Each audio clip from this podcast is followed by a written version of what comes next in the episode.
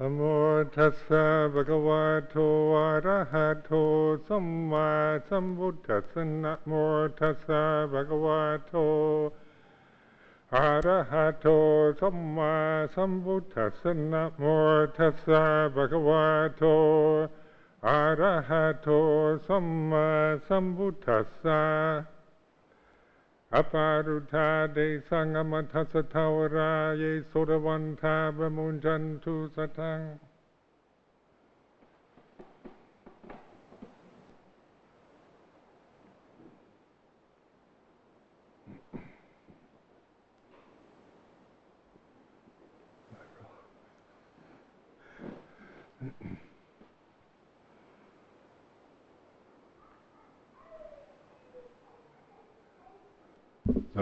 this is the actual Visakha Puja Day, the full moon, uh, of which is on Wednesday. But because of the lifestyle in uh, this country, we uh, have Visakha Puja days scattered around that, that time, usually on Sundays. So I think there's several Visakha Puja celebrations going on, different temples, and then there'll be on also on Wednesday, and then probably the following Sunday, some there'll be other places. So this is just to to bring this into our consciousness. The the one of the important uh, celebratory days in Buddhism. So there's Visakha Puja, Magha Puja, and Asalha Puja. These uh, Magha Pujas are usually the full moon in February, and then uh, Asalha is in July. And that's the, the full moon in July, where the entering the next the following day is the entering of the rains retreat, the Vassa. And in uh, Theravada Buddhism, the, the three events of birth, enlightenment, and death are all celebrated in one day. Uh, and this, of course, is, uh, is a good way to reflect on, on this, uh, this experience of birth. And then between birth and death is enlightenment, and at the end, death of the body. So we've all been born, otherwise you wouldn't be here, and we'll all die sometime in the future. That's certain. Enlightenment, then what's that? And so that's the, the Buddha's teaching is uh, is uh, the teaching of enlightenment. So during this span between birth and death is this is our potential for uh, awakening and seeing the Dhamma or reality. It's a very interesting time because um, you realize how deluded most of the world is. You know, the, the endless problems that we hear about and we experience in our own lives uh, uh, are caused through not being enlightened, through not being able to see things as they really are. And so we, we endlessly create uh, complications onto life. And of course, know, right now there's so much the, the fears of terror, terrorism, and, and paranoia haunt the whole planet. and so, war definitely coming from the unenlightened mind of human beings. Enlightenment then is, it isn't, isn't when, with enlightenment then there's no need to, to fight or kill or destroy.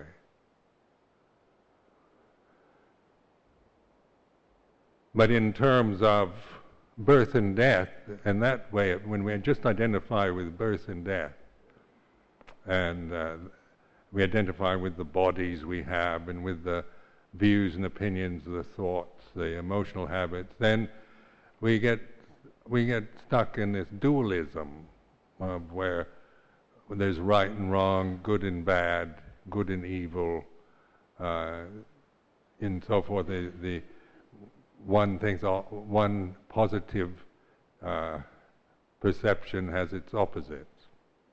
So, and that's the way the sense world is. It's uh, it's it's the experience of birth and death, of right and wrong, good and bad, pleasure, pain, uh, happiness, suffering, praise and blame. This is all part of the, of uh, the experience of being human, a sensitive form, conscious form. Because sensitivity is like that, isn't it? Being, uh, having a human body, being in, being a conscious human entity, of course, means that we're, for a lifetime we're going to experience this impact of the sense world, which is, has, you know, the, all those ranges from pleasure to pain, from uh, right and wrong, good and bad. Uh, all the senses work on that principle, you know, with hearing, what we see, hear, smell, taste, touch, think, emotional bliss or emotional anguish. Uh, and so the uh, enlightenment then of the Buddha was waking up to the way it is. So the the the uh, marvel of Buddha's enlightenment wasn't wasn't a kind of fantastic event. It wasn't something that was, you know, so beyond anybody's potential, um, and you know, so refined a, a re- realization that people could, you know, there was no hope for the rest of it. And so his teaching then was one of, of waking up and observing, and starting with the experience of dukkha as the first noble truth, the uh, an ordinary, uh, common experience that we all know. It's not not a belief. You don't believe in suffering. You because you suffer. And so you start looking. So taking the most common, ordinary human experience and putting it in a context of a teaching, the Four Noble Truths, exploring that takes you to uh, the reality, to be able to free oneself from the delusions that uh, cause our suffering. So, in the in the story of the Buddha's life, you know, he after his enlightenment, he uh, because it is, you know, the enlightened conscious state isn't doesn't have a vocabulary. You know, words uh, can't reach it. So when you try to frame it into teachings or uh, give it form as, as some kind of uh, through an intellectual teaching of some sort or technique, it tends to, you know, one tends to, uh, it tends to easily be misunderstood because uh, thinking and uh, our ability to think is a very conditioned uh, experience that we have.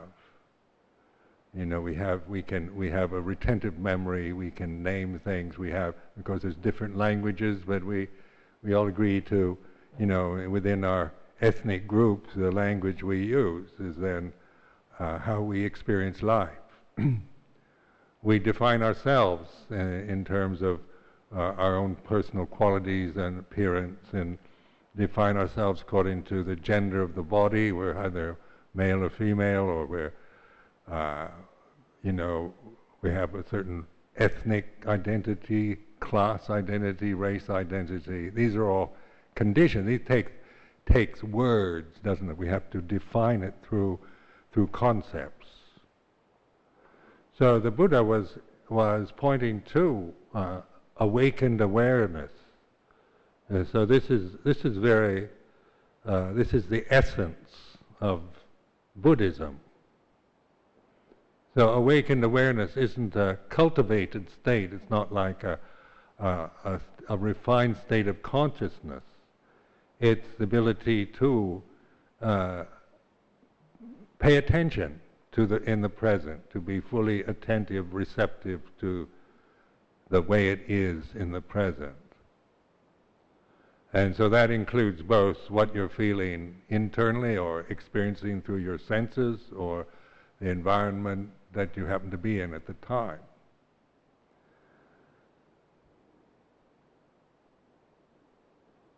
So this this awakening is, um, you know, was proclaimed by by the Buddha 2,547 years ago in Lumpin, uh, in uh, Bodh no, in Sarnath. In fact, he was he was, he was uh, enlightened in Bodh and then he traveled to Sarnath near Benares and gave his first sermon, the uh, Dhammacakka Pavattana Sutta, the teaching of the Four Noble Truths.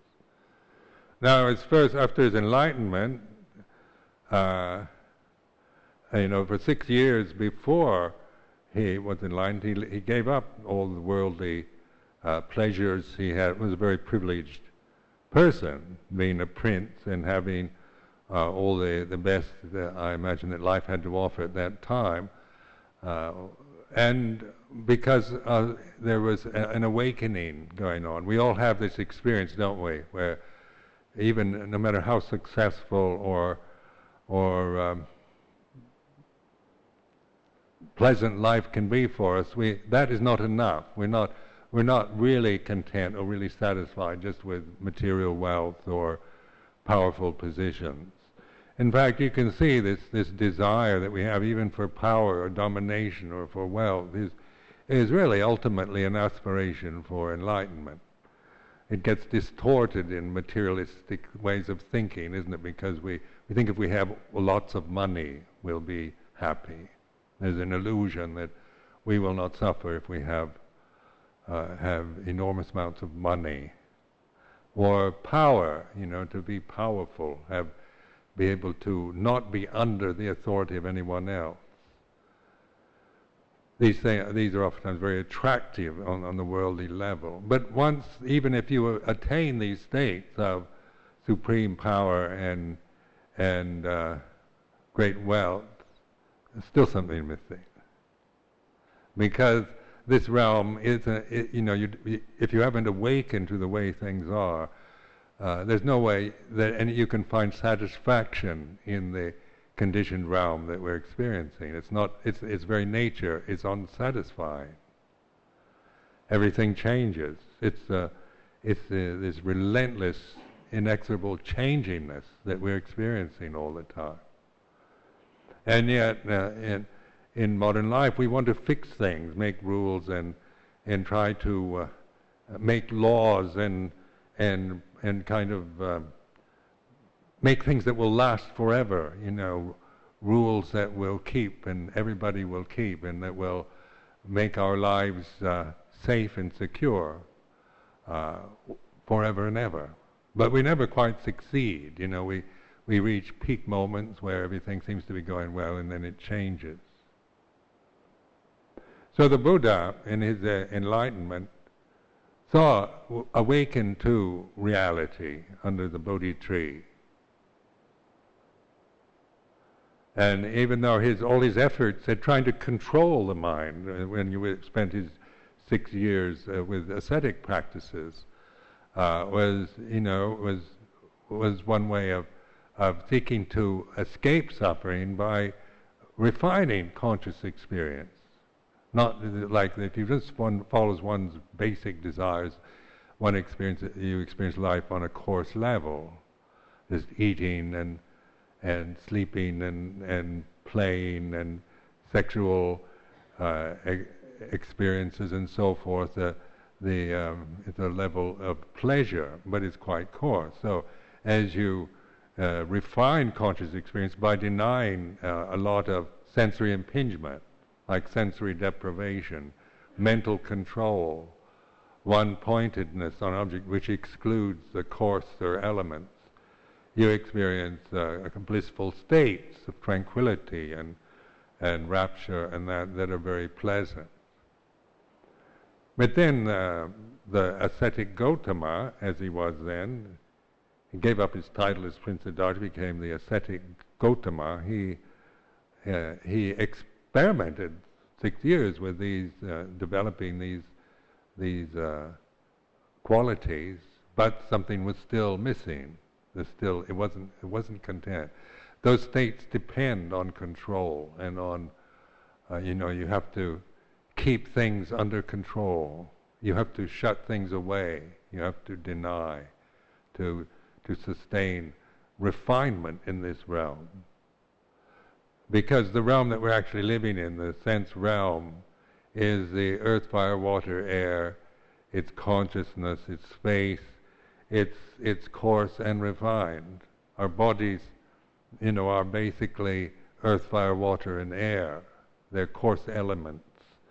And so that we can refine consciousness, but inevitably the body makes its demands, and uh, just denying it, uh, trying to protect it or denying impingement upon it, one can only sustain for so long, and then one, uh, you know, there's no way you can can keep that going unless you you you're willing to to stay that way till you die, which you know wouldn't be take very long if you stopped eating. You can even refine your needs for sustenance and so forth. But at the end of the day, uh, it's it's a, you know it, it, it, it's also is unsatisfactory. Just refined conscious experiences. So what the Buddha then realized under the Bodhi tree was the Dhamma or the way it is. It was a, a recognition a, a, a profound insight into the reality of now, which wasn't wasn't uh, trying to refine anything, but just recognizing this moment as it is, both in its coarse or refined experiences. Because with awareness, uh, mindfulness is our ability to receive life in, in totality. You know, it's an opening uh, to receive things. It's, it's not. It's not. There's no denial. There's no resistance to it. Awareness is our ability to to open and receive life through the senses, through the through our minds, in whatever is happening in the present. So whether it's peaceful and harmonious, or warlike, or unharmonious, or pleasure, pleasurable or painful, Mindfulness allows us to receive the reality of experience, in which then, when we accept that, when we accept the way it is, then we do not create suffering. We don't, because the real suffering the Buddha was pointing to, or is pointing to, is not a complaint against the sensual world or the, the nature of the human body or the planetary life. It was the way we identify and cling to it. And so the awakened state is then, you know, one st- the the body is still what it is.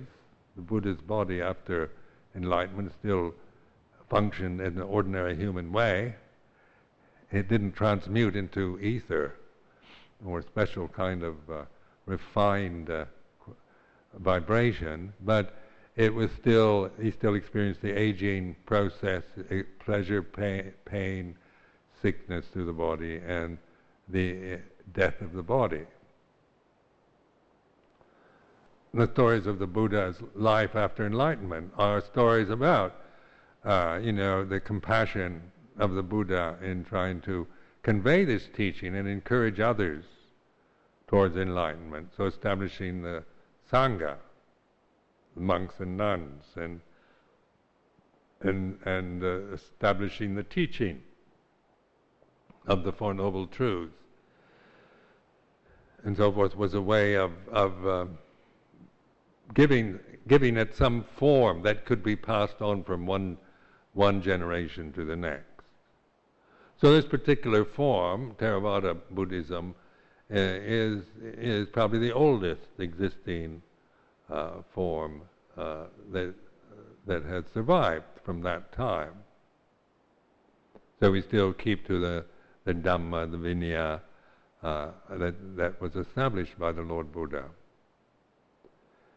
And it's interesting to, uh, you know, to contemplate that at a time, modern time, where science is, as, as uh, you know, is at its peak of, of being able to manip- manipulate the worldly conditions and perform miracles, uh, where we have so much, uh, you know, uh, physical comfort these days and and uh, material wealth and uh, where we have we have endless you know high tech is and you know tra- changing so rapidly they can't they can't keep one can't keep up with it. We complain here about last year's computer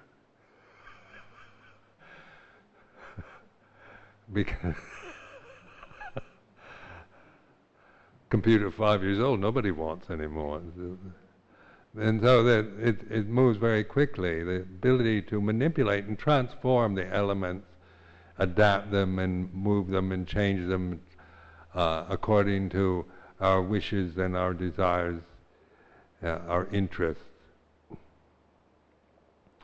And yet, at the same time, you know, we find most people being uh, suffering from all kinds of diseases, mental stress and depression seem to be very common in affluent societies like this one.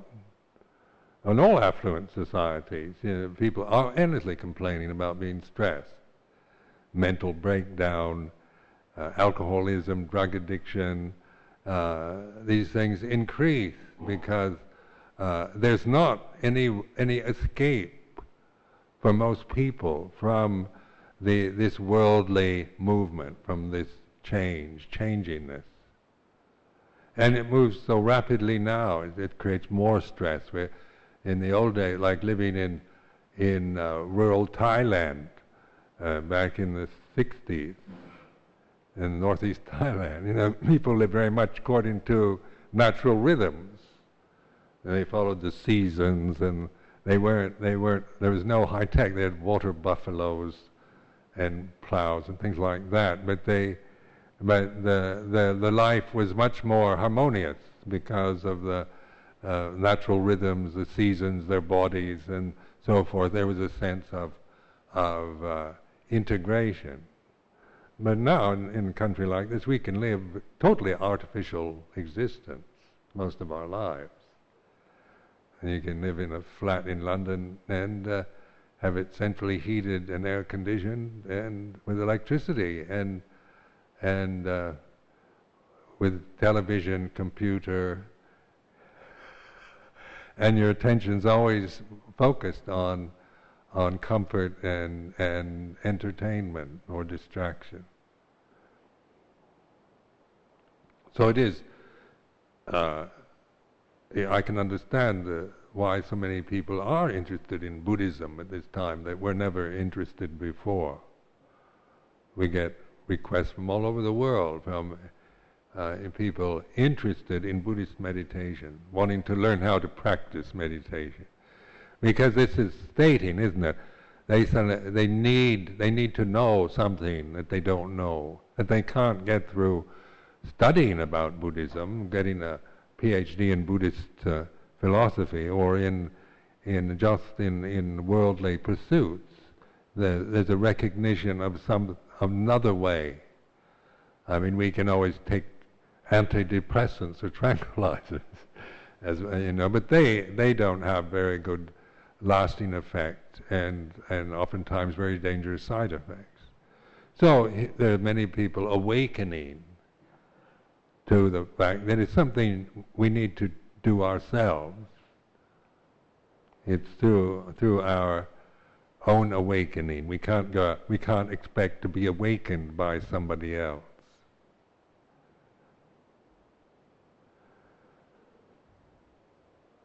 There's a part of us that feels inadequate to that because uh, when we talk about enlightenment, it sounds so grand and so beyond our ability. Uh, and that's because of the way we think, like the Buddha easily becomes almost deified, doesn't he, in, in Buddhist uh, mind, where we put him on a pedestal way up high, up in the sky. He becomes a kind of deity easily, because Buddha then becomes more like a god that we worship. But the actual word itself, Buddha means awakened. You know, it's, a, it's the, the word itself says, eh, you know, is, is the essence of the religion. Awakened. The awakened one. Now, awakening is not, you know, this is, this is quite, this is not a difficult thing to do. Unless you think about it. and if you form ideas about how you should awaken. But it's just learning to pay attention, to open to this moment and reflect in it, notice, investigate, watch. And to do this, you have to trust that, that awakened awareness in consciousness. It's not an analytical process. You're not trying to figure out how it is or analyze uh, it in terms of good, better, best, bad, worse, worst, or right or wrong, or good or bad, or should or shouldn't. And that this is the awakened awareness is uh, is an intuitive ability. It's it's it that that ability is our entrance into the deathless, into ultimate, into universal, into the universal wisdom, universal intelligence comes from that. Through awakenedness, not through cultivating thoughts and uh, and uh, through reason and logic or analysis. So the awakening then it's an immanence. It's uh, an, it's something that is so simple that when you think about it, it becomes more than what it is. So this is where we, in in meditation, the aim that what we call meditation in English is really uh, an encouragement to trust in your ability to pay attention, to open, to receive life. Now I've found in my own practice, because this is what what uh, why I became a monk years ago. This will be my 38th Vassa this July, August. Uh, and so it's um, most of my life I've been a Buddhist monk. And the um, and, and of course the aim of the reason why I became a Buddhist monk was to practice meditation. Uh, and that was that was what I was interested in. So uh, it was uh, that was my whole. You know, I couldn't. I didn't particularly just want to be a Buddhist monk, isn't that in itself? but it seemed to be offer that potential, that possibility, uh, where one could receive teachings from uh, masters, and and where the lifestyle itself was was conducive, was supportive.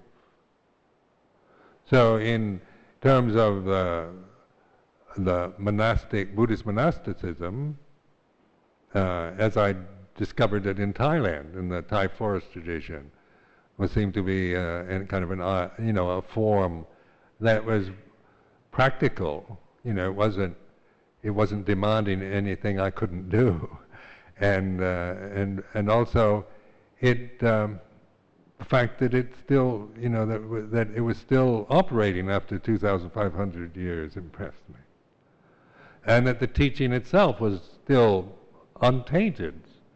Like the, the teacher that I, I chose and lived with was uh, Ajahn uh, Chah. Now, this was, uh, now his teaching was all around the Four Noble Truths. I lived with him quite closely for 10 years, and so it was, that was all he ever talked about. You know, everything pointed to that.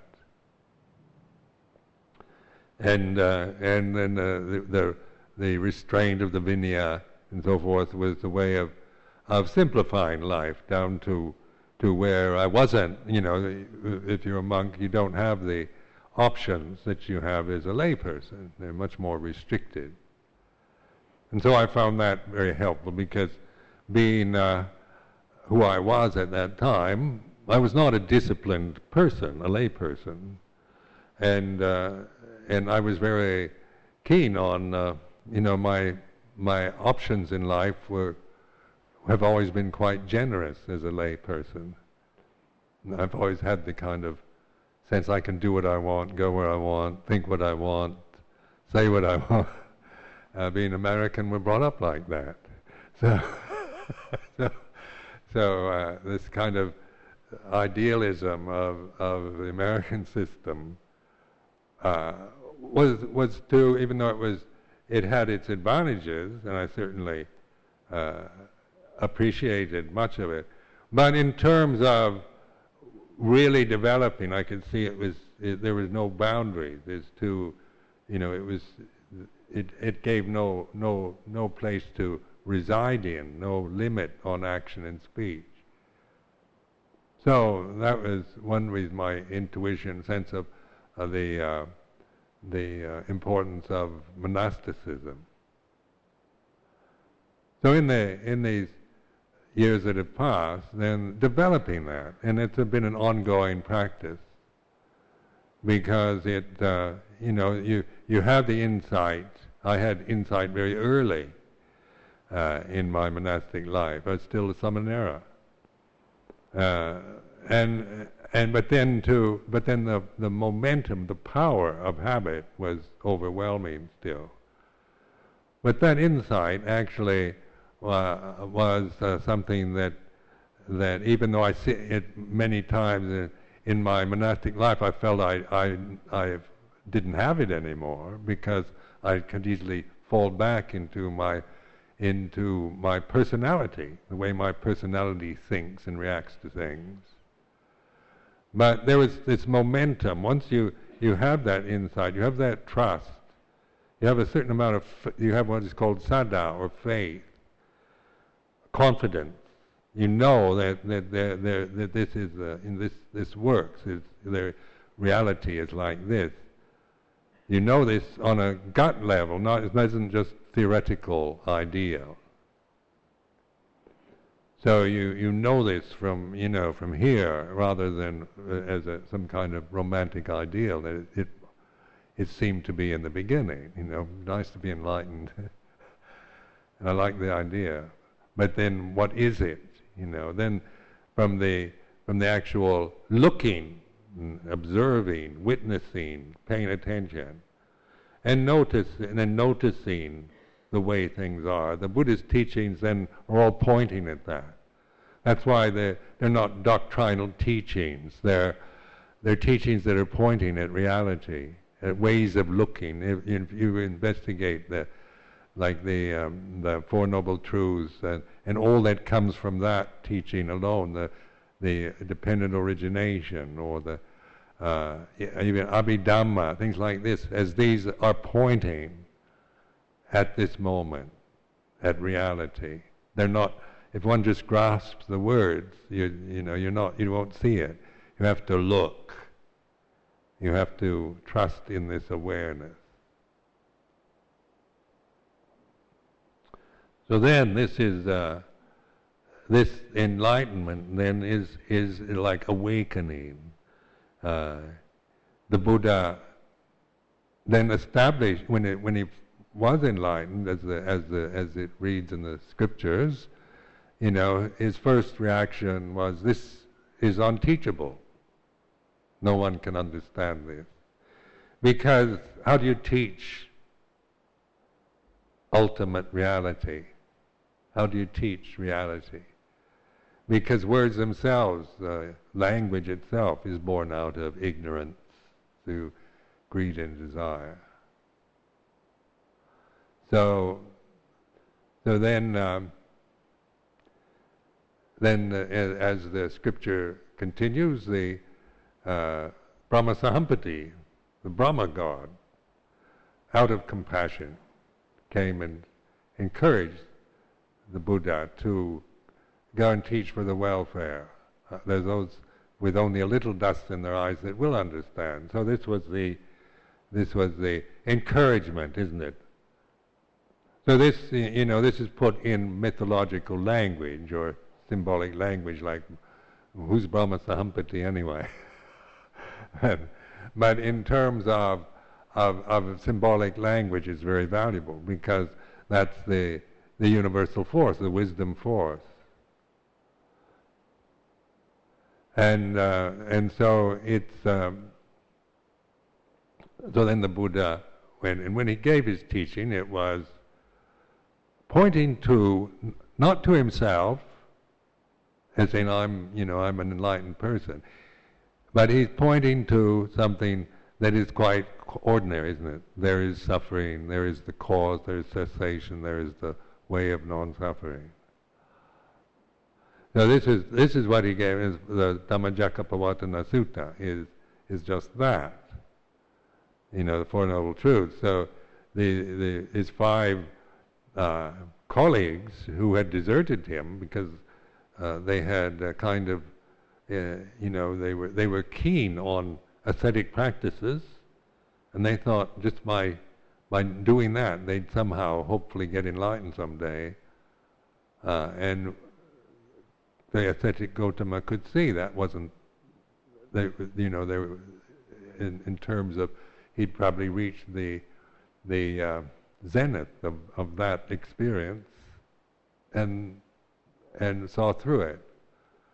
So his teaching then was, uh, was one on on pointing to the here and now, the dukkha, the suffering, the unsatisfactoriness of that we experience, the anxiety, the disease, self-consciousness, worry, tendencies to worry, uh, all that, that, that we experience as human beings, putting that in, into this context of, of dukkha. So the Pali word dukkha, uh, it means that which we can't bear, you know, it's unbearable.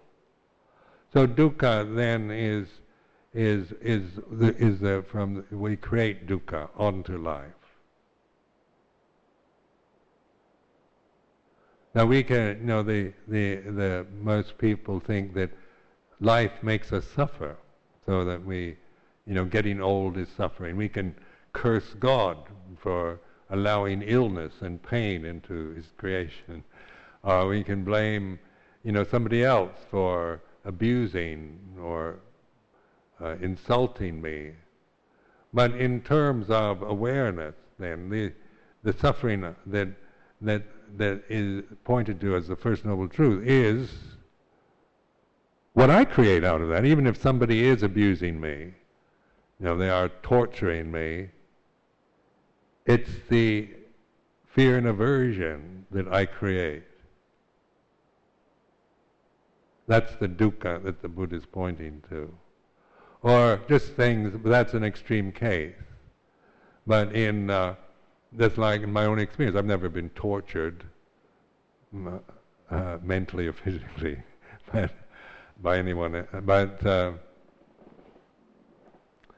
I've certainly, you know, can blame people for making me unhappy, for displeasing me, for upsetting me, for not doing what I want, for not being sensitive to my feelings, for misunderstanding me, for betraying me. You know, I've, in all of our experiences of life and relating to other human beings, there's, there's always these, these feelings of being let down or misunderstood or betrayed or uh, by someone.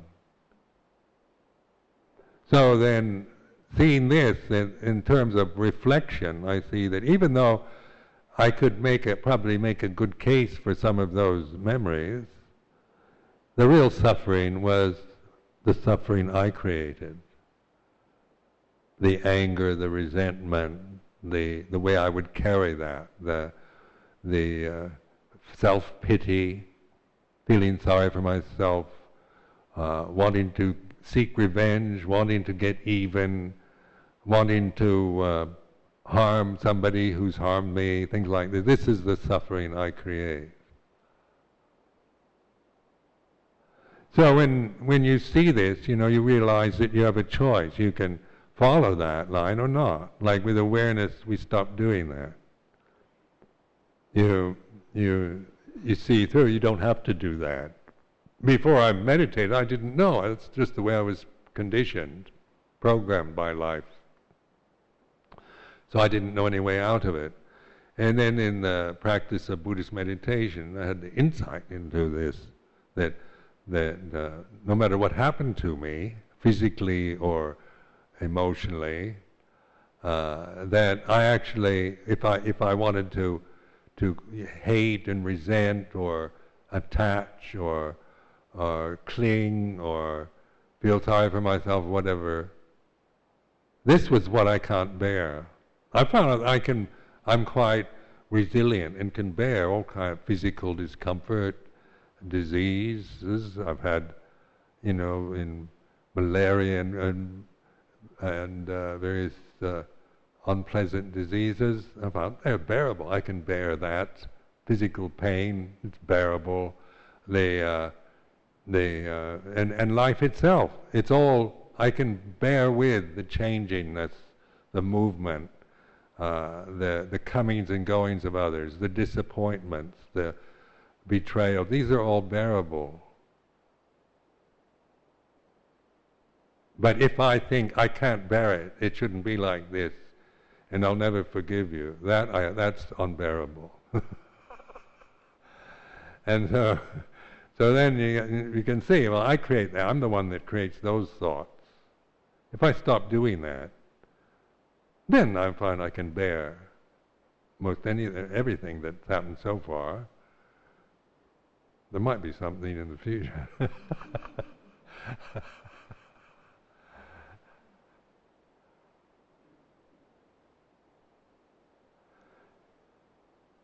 to me, then the, the, Buddha's message is something that is very appropriate to this time, and that's why, uh, you know, there is an interest that never existed, like the West, the European side of this continent, you know, uh, of this huge continent we call Europe and Asia. On the European side, there, there was hardly any, you know, in history there were there were kind of you have moments where there were probably Buddhist monks in Egypt at one time, but nothing really seemed to to develop, and Buddhism seemed to thrive in the Asian side. And then, uh, and then, when uh, during the British Empire days, the British took a lot of interest in the cultures that they tended to colonize, and and so there was, there was a lot of interest in. They were many of the British were the, the colonial officers were the archaeologists that discovered the Buddhist sites in India. so many of these Buddhist Buddhism had almost been totally forgotten in India uh, by that time, and uh, places like Amaravati was completely buried, and and as I was saying previously about Borobudur in Java, that was totally forgotten as a Buddhist, as, as when the Muslim invasions took place in Indonesia. And, and then because of the interest in archaeology that the English had, then they would they'd find, they'd find these mounds and they well, what's under here? What's, what thing can I find? So they uncover, you know, these ruins of old stupas or temples. And so Buddhism now is, is you know, in India itself, when you go there, I was there last year for six months, there's, there's quite a growing interest in Buddhism again and uh, and it, it's uh, you know because it's been suddenly recognized as as uh, you know as as a part of, it's part of Indian culture that has been almost totally forgotten. And then here in uh, in the uh, in, uh, in, Europe, in the in North America, place, especially in the English-speaking countries, but also in in in other places, there's a growing interest in Buddhism in the practice of it. This is what it offers, and its value is most apparent at this time. Is this way of practice? We're awakening, because if we don't awaken, there's not much hope for this planet, you know, in terms of human life and Uh, you know, it's uh, it's increasingly more problems. You know, more pollution, more population, more people, uh, endless. You know, how are we going to live together? We can't agree on basic moral precepts anymore. You know, it's all right to go and murder people in other countries now and torture them and all that. There's, there's no, you know, even the Geneva Conventions can be thrown out the window. the United States is, manages to do that now, doesn't it? Throw, just throw out the Geneva Conventions. And so, uh, just kind of decent human behavior is no longer, you know, uh, agreed upon like, like just the, the first precept, Panatipata, in its most coarse interpretation, you know, of not killing, intentionally killing another human being. Uh, that's not agreed on. So, for a Buddhist, war is never morally acceptable. You know, it's not a when Britain joined with the Americans to to invade Iraq. For a Buddhist, that's morally un, unacceptable because it, it inevitably involves killing others. Uh, even killing uh, Saddam Hussein, this is not part of a Buddhist, you know, we would not encourage the murder of even uh, somebody like that. Because the, this, our humanity is, is, is supported in this way of, you know, basic morality, agreements on on behavior, respect for life. And, and, and this, is, this is what, this was what part of the, this is the beauty of our humanity, isn't it? The fact that, that you know, we can, we can agree on moral precepts, you know. Just the, this morning when I gave the five precepts. You know, this, you know, that might be just a, uh, you know, Theravada Buddhist custom on Vaisakha Puja Day, but also it's quite profound. It's quite beautiful thing to do to reaffirm this sense of not, you know, of non-violent, not killing other human beings. And, and agree to this is our intention for our life, not to destroy or misuse property or the environment. The second precept can be an environmental one, you know, not to exploit or abuse or steal or take advantage of other people's property or possessions. And uh, third one around sexuality, taking responsibility for sexual behavior rather than than uh, than uh, just using it for personal pleasure. Just uh, you know, for just to have no control over one's energies. Or the, the fourth one of speech, not to, to refrain from intentionally telling falsehoods or lies or exaggerations or speaking in ways that insult or harm others. And then the fifth of refraining from addictive substances. So these five precepts are you know, they're good guidelines for, for behavior, for humanity. Whether you're Buddhist or not doesn't make much difference. They're, they're quite practical and usable for, what, for humanity in general. And to me, this is, uh, this is what we need to agree on in, at this time, not just power struggling and, and, and idealism about democracy and, and trying to force democracy onto Iraq according to the way I think it should be, and uh, on and on like that. That's taking good ideas and then shoving them down your throat. You know, you just feel suffocated or strangled by my good intentions. But in terms of moral precepts, it is it is uh, an agreement. You know, we try at least. Try to. Those are guidelines. They're not commandments uh, from above, but they're, they're guidelines for action and speech that, that respect the right to live and individual human beings, and then it, it, from there it goes on to the to all creatures. You know, it's a, the, the important thing at this point is uh, to stop killing each other, intentionally killing. Sometimes just uh, things move in that direction. One is uh, killed by somebody else, but the, it, but that may not be at their intention.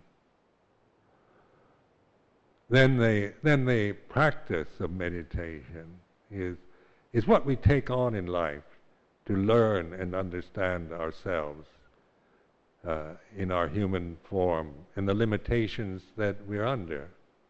We're not trying to become Superman or, uh, you know, specially special beings. We're learning how to be quite ordinary. Like uh, the the more mindful you are, the less you con- you def- de- describe yourself with superlatives or special adjectives. You know, like I find, you know, the being wanting to be the best monk or the or the all these kind of things seem totally ridiculous. Wanting to wanting titles, having having giving, you know, in monasticism you can be given titles, posh titles, and wanting that kind of thing seems ridiculous to me.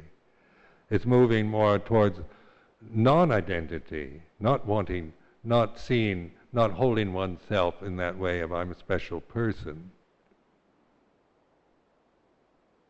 Because you're, you're, you're awakening, that awakening is, is common to, I mean, it's, a, it's the bond we all share. It's where we're equal, where our specialties, our idiosyncrasies, oddities or whatever are, are no longer the issue. They they come and go and change. But that awareness is is a unity. It's a oneness that we share when we when we take refuge in that.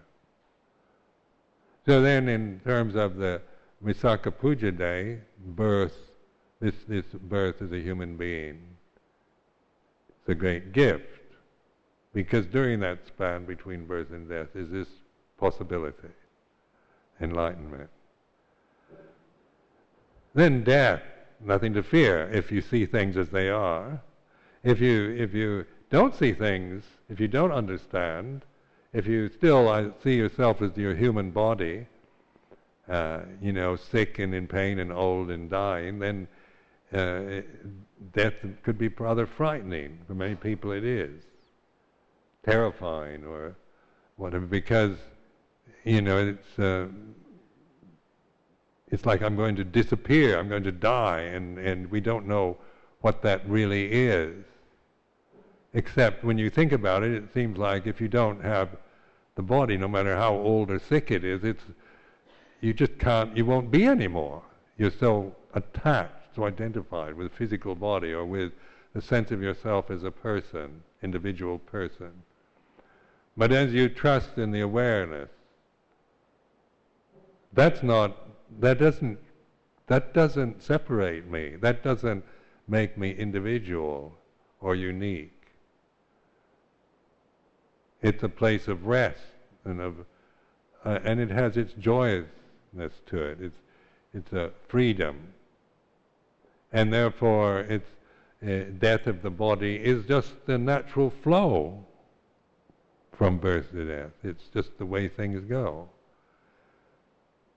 You know, as soon as I think, my body's that I'm creating, isn't it? I'm creating that sense of my body, I'm dying. That's that's the dukkha, the what I can't bear, which seems unbearable and miserable. But if I stop doing that, if I stop creating, then the uh, then the aging process the uh, pain and, and illness. These are all these are all bearable experiences. And death of the body I've yet to experience, so I can't speak from experience on that. but uh, it's not too far away. so, offering this as a reflection for today, this uh, the, the taking, this is a, Visakha Puja is the birth, the Nibbana, the enlightenment, the Parinibbana, they call the death of the Buddha Parinibbana. And therefore, this is, these are, you know, the, the three, the, the first two we all, the first one we've all experienced, but we don't remember. I don't remember being born. But I know I was because I'm here. and uh, that led to this moment, and like this. And then death, then you can see now, uh, uh, this old body isn't like it used to be, and uh, it uh, doesn't have the energy and resilience that I used to have even two years ago. So, you know, it's aging, be 70 soon, and uh, and uh, but that's all right because that's not suffering. That's just the natural flow and movement and change of physic- the physical world. It'd be suffering if I I don't want to get old. Then then that's what I can't bear. Uh, I hate old age. I don't like this, you know, wrinkles and arthritic feet and things like this. I don't like them. I can't bear them. But if I don't think about them, they're all bearable. Wrinkles I can bear, arthritic feet I can bear. They're okay. You know, if I could, uh, you know, get rid of the arthritis, that'd be fine. But if it can't, it's okay too. So it's not not like something I'm going to create suffering about.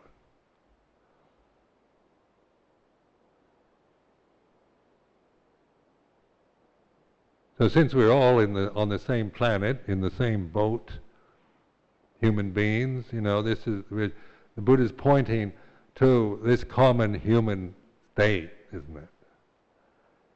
It's not a matter of ancient India, or you know, cultural values of India. It's pointing to universal truths that are beyond the cultural conditions of the time. So that's why Buddhism uh, integrates very well into any country that it goes to, because it, it isn't, you know, you're not trying to convert people into some Asian religious form and, and that, because then, you know, there'd be very few interested in doing that.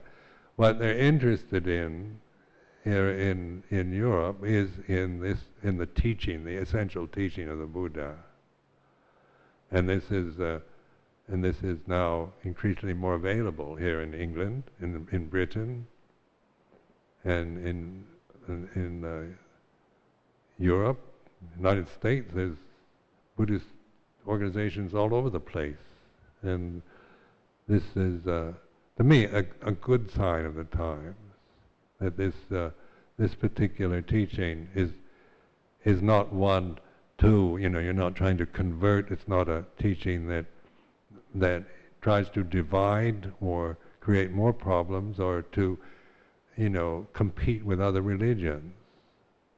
It's for awakening the individuals, you know, so that they can understand and see things as they are and realize the way of, of uh, liberation or non-suffering. So I offer this as a reflection for this afternoon.